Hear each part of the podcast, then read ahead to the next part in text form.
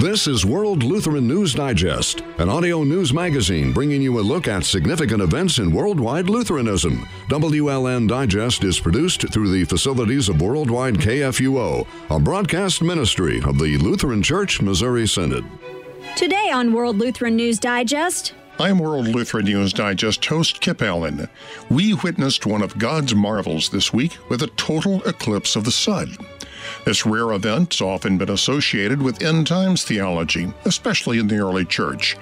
But for some in Islam, an eclipse can have a very special meaning. Many Sufi and Shia Muslims believe that a lunar eclipse on the first day of the Islamic month of Ramadan, followed by a solar eclipse in the middle of the month, will signal the reign of the 12th or hidden Imam, the one who will establish a worldwide Islamic rule. Those two eclipses actually happen in the year 2027. I discuss this doctrine with Dr. Timothy Furnish, an expert in Islamic history, on today's World Lutheran News Digest.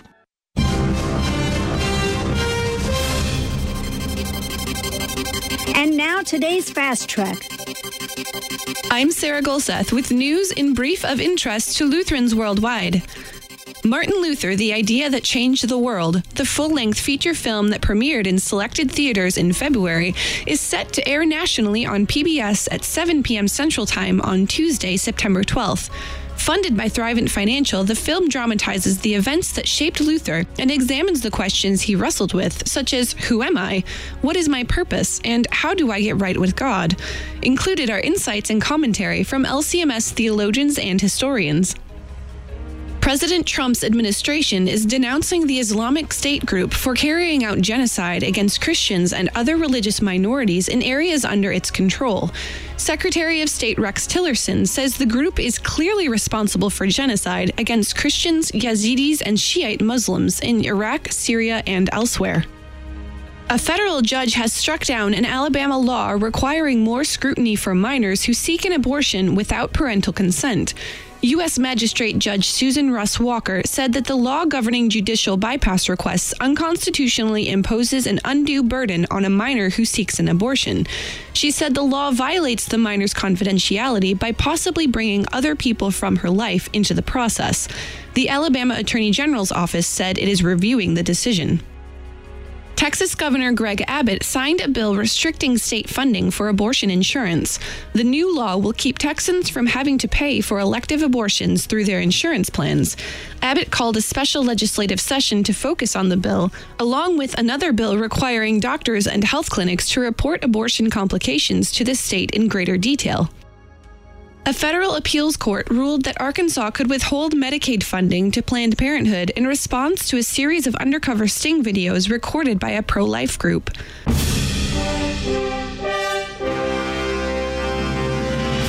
This is World Lutheran News Digest. ഇത് ലോക ലൂത്രൻ വാർത്താ പരിപാടിയാകുന്നു I'm Kip Allen, World Lutheran News Digest host. My guest today is Dr. Timothy Furnish. We are going to be discussing implications of the eclipse that we just witnessed. Dr. Furnish, what is your background? I know that you are an expert in Islam and in Arabic affairs, and are specifically interested in what's the Islamic world's view of the eclipse. Well, Kip, I yes did doctor in Islamic history, specializing in Islamic eschatology, which is end of time beliefs, which yes does is related to sometimes to astronomical events and signs. Um, I also did a master's degree, master of arts in religion at Concordia Sem back in the back in the eighties. Well, we've just had this this wonderful eclipse, and it was just beautiful here in St. Louis. I mean, actually seeing it, the whole synod, the whole uh, international center staff went out in the back and was viewing it through these special glasses, and it was a marvelous, marvelous display. I've never seen anything like that in my life, and probably won't again. Solar eclipses have have uh, figured largely in uh, in uh, many end times uh, theologies, including Christianity, but it has a very specific meaning, as I understand, in Islam. Doesn't it, it actually talk about how the uh, the final uh, Mahdi will come? Well, there is a belief among some Muslims, and you know, of the world's 1.6 billion Muslims, a, a considerable number, perhaps not a majority, but based on research I've done, somewhere between 40 and 50 percent of them do believe in the Mahdi, which is the eschatological figure, uh, the primary one in Islam. Of course, the other one is Jesus. They believe Jesus returns as, a, as, as of course, a Muslim, not a Christian, or not the not the Messiah, I should say. Um, so. Um, it's they're tied together in many ways. There is a belief among, uh, in particular, a a subgroup of Islam called the Sufis, the Islamic mystics, that the uh, that relies upon some traditions, Islamic beliefs that allegedly go back to Muhammad, sayings of Muhammad, I guess I should say, uh, that the Mahdi will will either be born or appear, depending on which sect of Islam you belong to, in a month when when there is a month of Ramadan that has both a solar and a lunar eclipse. Now, I'm just a poor country history PhD, if I may steal a line from Dr. McCoy. Um, so I don't totally understand all the astronomy behind this, but I was trying to do a little bit of lay research on this, and, and I, I guess it is not impossible astronomically for there to be a solar and a lunar eclipse in the same month. I understand that that's actually going to happen in the year 2027. 2027, yes, I was looking at that. It looks like a total solar lunar, excuse me, a total solar eclipse and a uh, at least partial lunar eclipse. So anyway, there are a number of Islamic, uh, modern Islamic websites, uh, particularly among these Sufis that I mentioned, who believe this, who believe uh, that this is a sign, and they are pointing to that 2027 date. That that will either mark the either the birth of the Mahdi, uh, or more likely his his his sort of I guess the onset of his um, of his historical mission to make the entire world Muslim. So that's uh, that is one belief. I mean, again, not all not all Muslims would share this, but a considerable number seem to. What exactly is the Mahdi for those of us who are not familiar with that uh, with that term? It means the rightly guided one or the divinely guided one. It is a figure that uh, both Mus- both Sunni and Shia Muslims believe in. It is uh, perhaps more fervently held among particularly the Twelver Shia, that is the Shia of Iran and Iraq uh, and Lebanon. Uh, because it, it, it is institutionalized in their branch of Islam. For the, the, the Twelver Shia believe that um, there were 12 descendants of Muhammad uh, who were basically bloodline descendants, uh, you know, son, grandsons and great grandsons and so on. Uh, and then this line existed until the 9th century AD, and along about 871, 873 AD, the last of this line, who was also named Muhammad, uh, they believe that he did not die. He was a young boy um, that uh, disappeared. Uh, they believe mystically and will return at the end of time is and what the Iranian Shia and the Iraqi Shia call the 12th Imam. Uh, again, this is because the Shia developed this belief that, uh, that, that the only rightful leader of the Islamic community was a bloodline descendant of Muhammad. The majority rejected this. The majority, who came to be known as the Sunni, said that the leader, of course, at that time the Caliph, did not have to be a bloodline descendant of Muhammad. There was no dynastic imperative needed, and that it could be basically any um, pious male member of the um, community who was particularly adept at ruling and, of course, waging jihad. Now, what happened, however, is that the Sunni also developed a belief in the Mahdi, not this occulted and reappearing Mahdi of the Twelver Shia, but basically someone who will emerge onto the stage of history as a, as a great Islamic leader who will probably, not initially, but eventually be recognized because of successes more or less in conquering the Middle East, and eventually, with the help, uh, as I mentioned earlier, of the returned Jesus, in, in taking over the whole world, world for Islam. So basically, the difference is this the Shia and the Sunni believe much the same thing about the Mahdi. The Shia believe that the Twelver Shia, the largest branch, believe that he was here, he disappeared, and he returns. The Sunnis, um, uh, who are, of course, about 80, 85% of the world's Muslims, believe that he has not been here yet and that he will basically be recognized as such by his, uh, I guess, military and political success. So, this is an end time prediction on both the Sunni and the uh, Shia branches of Islam. How do they see the world ending? Well, that's interesting it is it is a bit different from our view of eschatology because in our view of eschatology, once Christ returns, I think it's safe to describe it as is the, the regular run of history is over. We're in sort of a different register when Christ turns, and it's it's the cosmological eschatological um, uh, battle between God and the forces of, of Satan uh, that's kicked off, uh, you know, with, with with Christ returning For Islam, it's a bit different. For Islam, eschatology encompasses really stuff that's within sort of the normal run of history. That when the and Jesus come and their belief, this is not the actually the end of time. So there there actually is a sense in which it's it's it's it's a bit. I guess it's somewhat accurate to refer to it as eschatological, but as you may remember, you and I have spoken before a few times.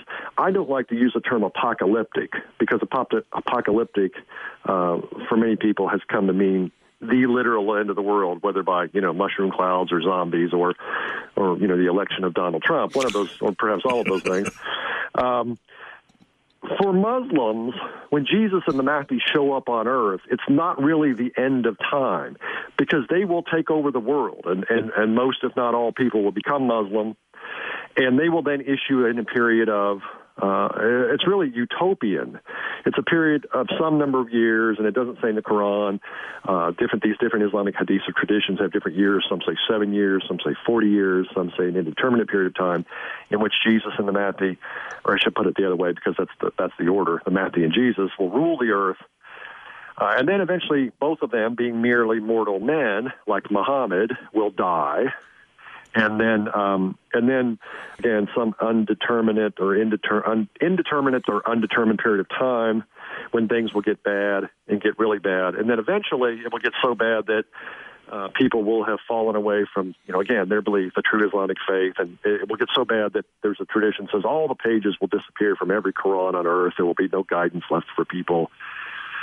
And then eventually, at some point after that, it will be so bad that, that the, the, the trumpets will sound, uh, and then there will be the last judgment, and and and, and those that are that die, have died will be resurrected, and the, the the living will also, and everyone will queue up for judgment, and Allah will judge everyone.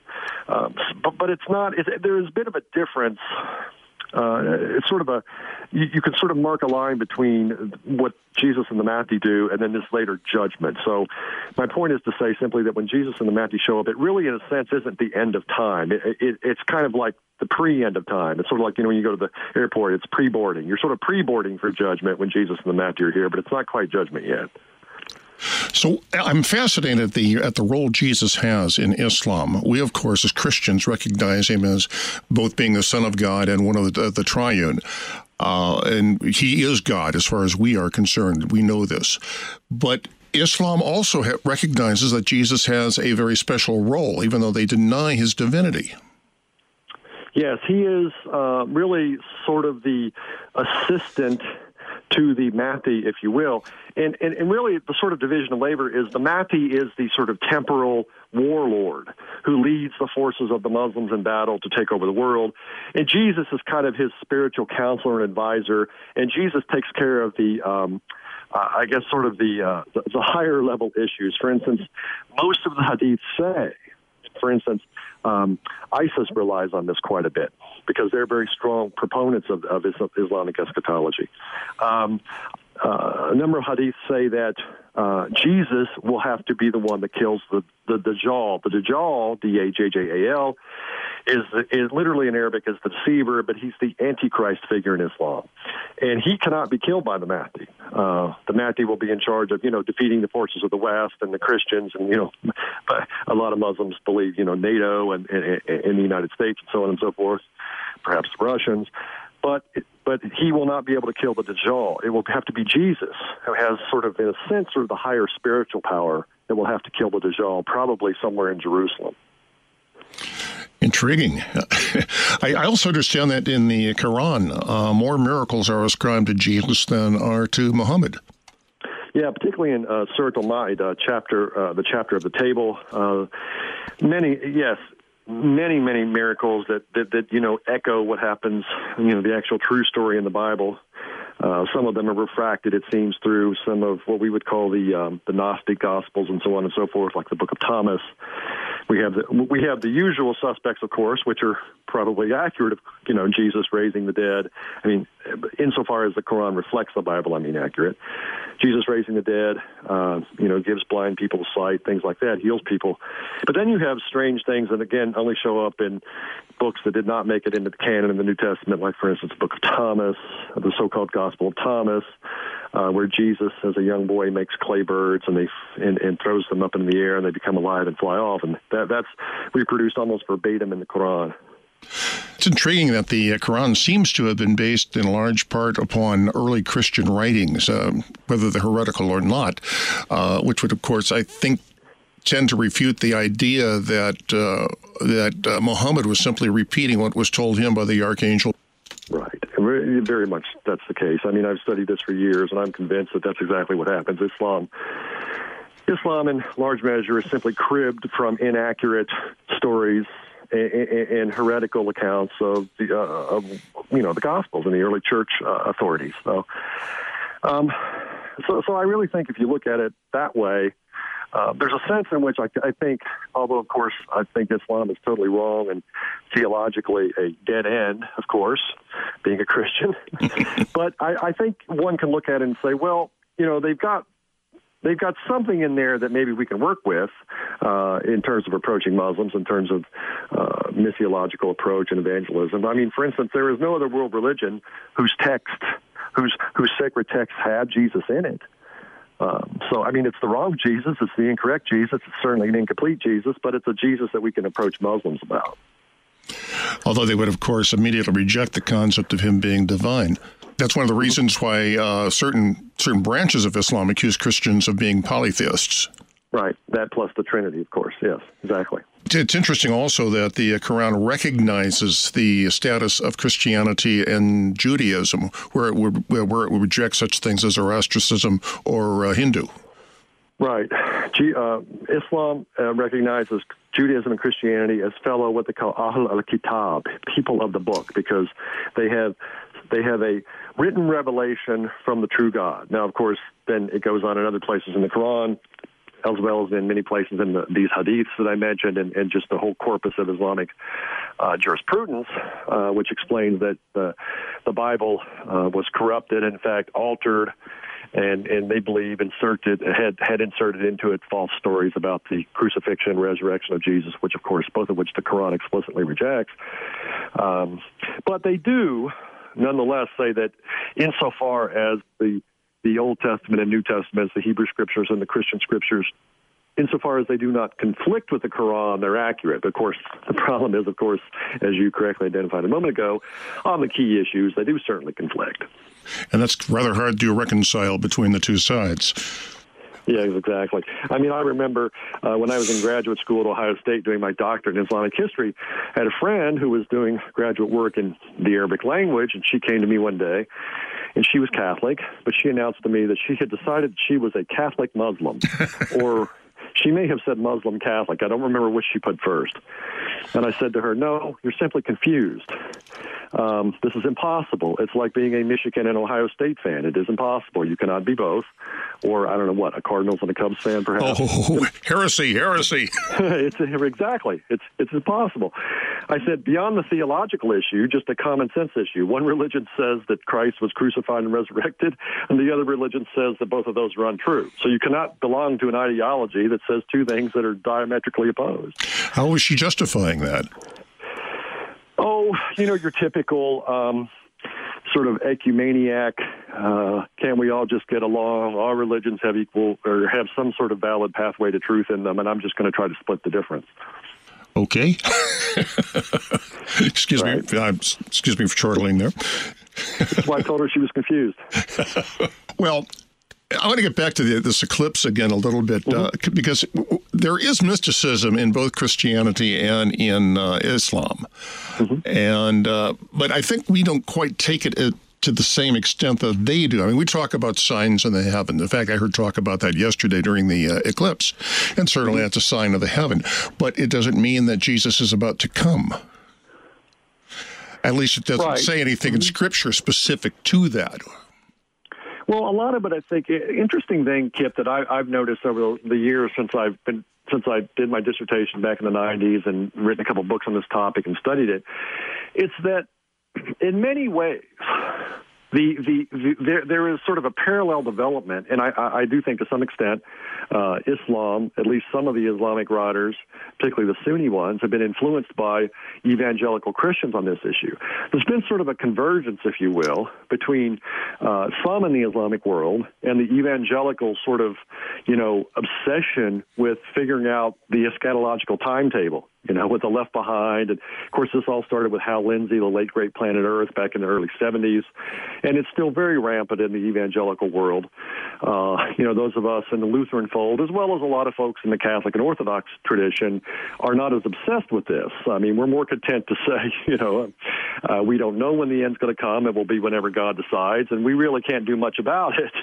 We need to be prepared for it, have our lamps ready, but we really can't do anything about it.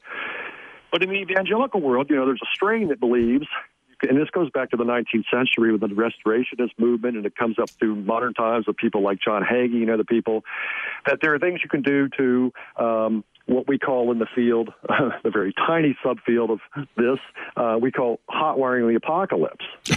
Uh, you can do things to, you know, I mean, Hagee believes that Jesus will, won't come back until the temple is rebuilt, correct? I've heard that, yes.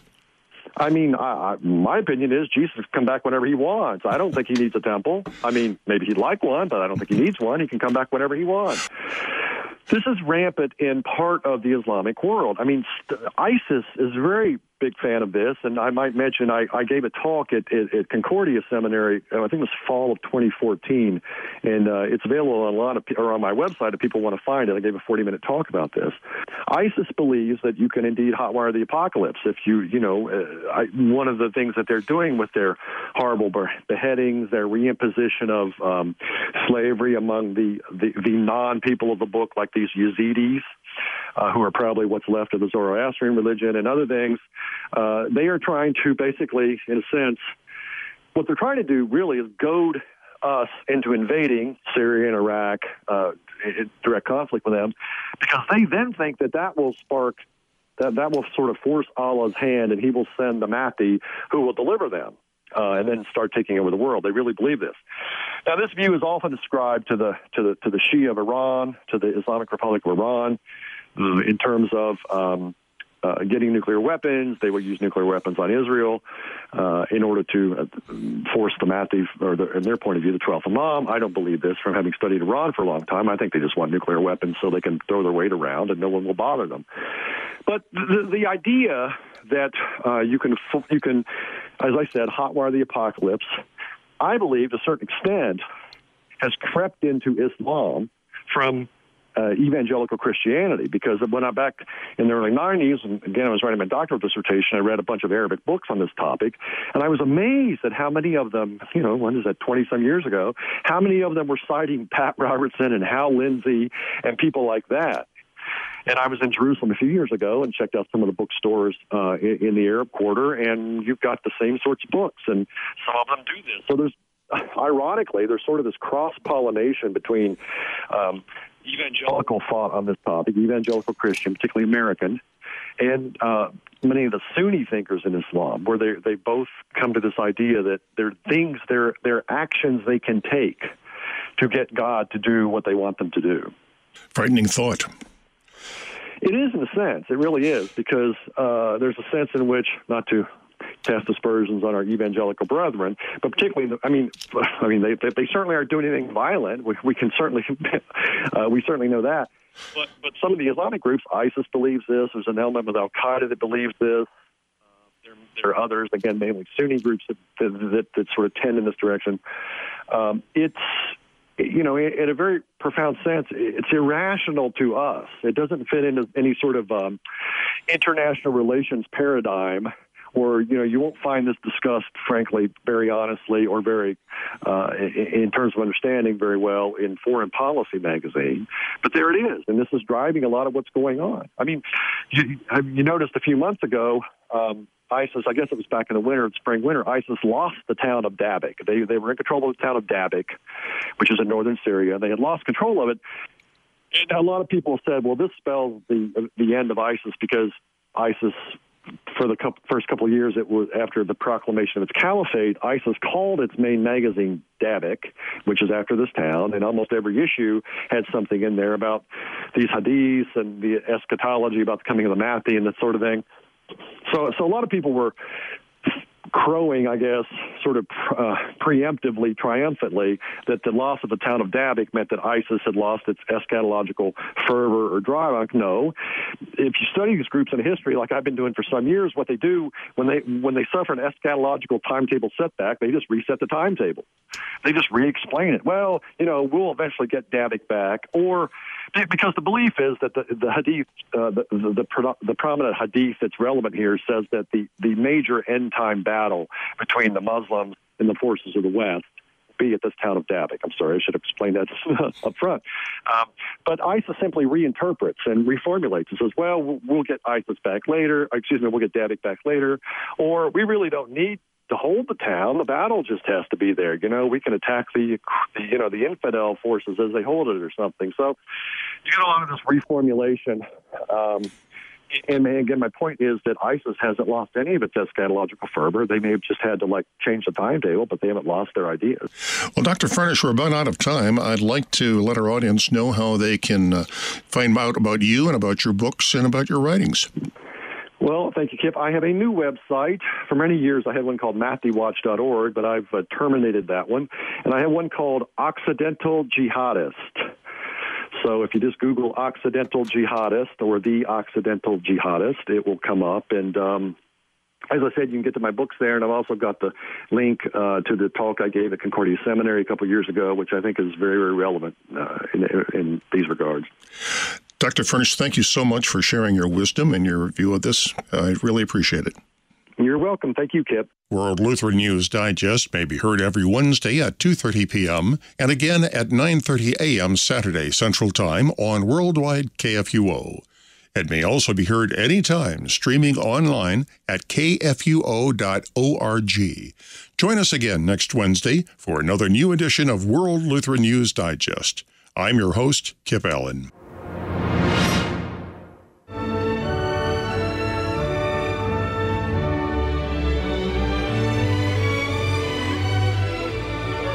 World Lutheran News Digest is a broadcast ministry of the Lutheran Church Missouri Synod. WLN Digest is produced through the facilities of Worldwide KFUO. You can also listen to WLN Digest on demand at kfuo.org. To correspond with World Lutheran News Digest, email news at kfuo.org.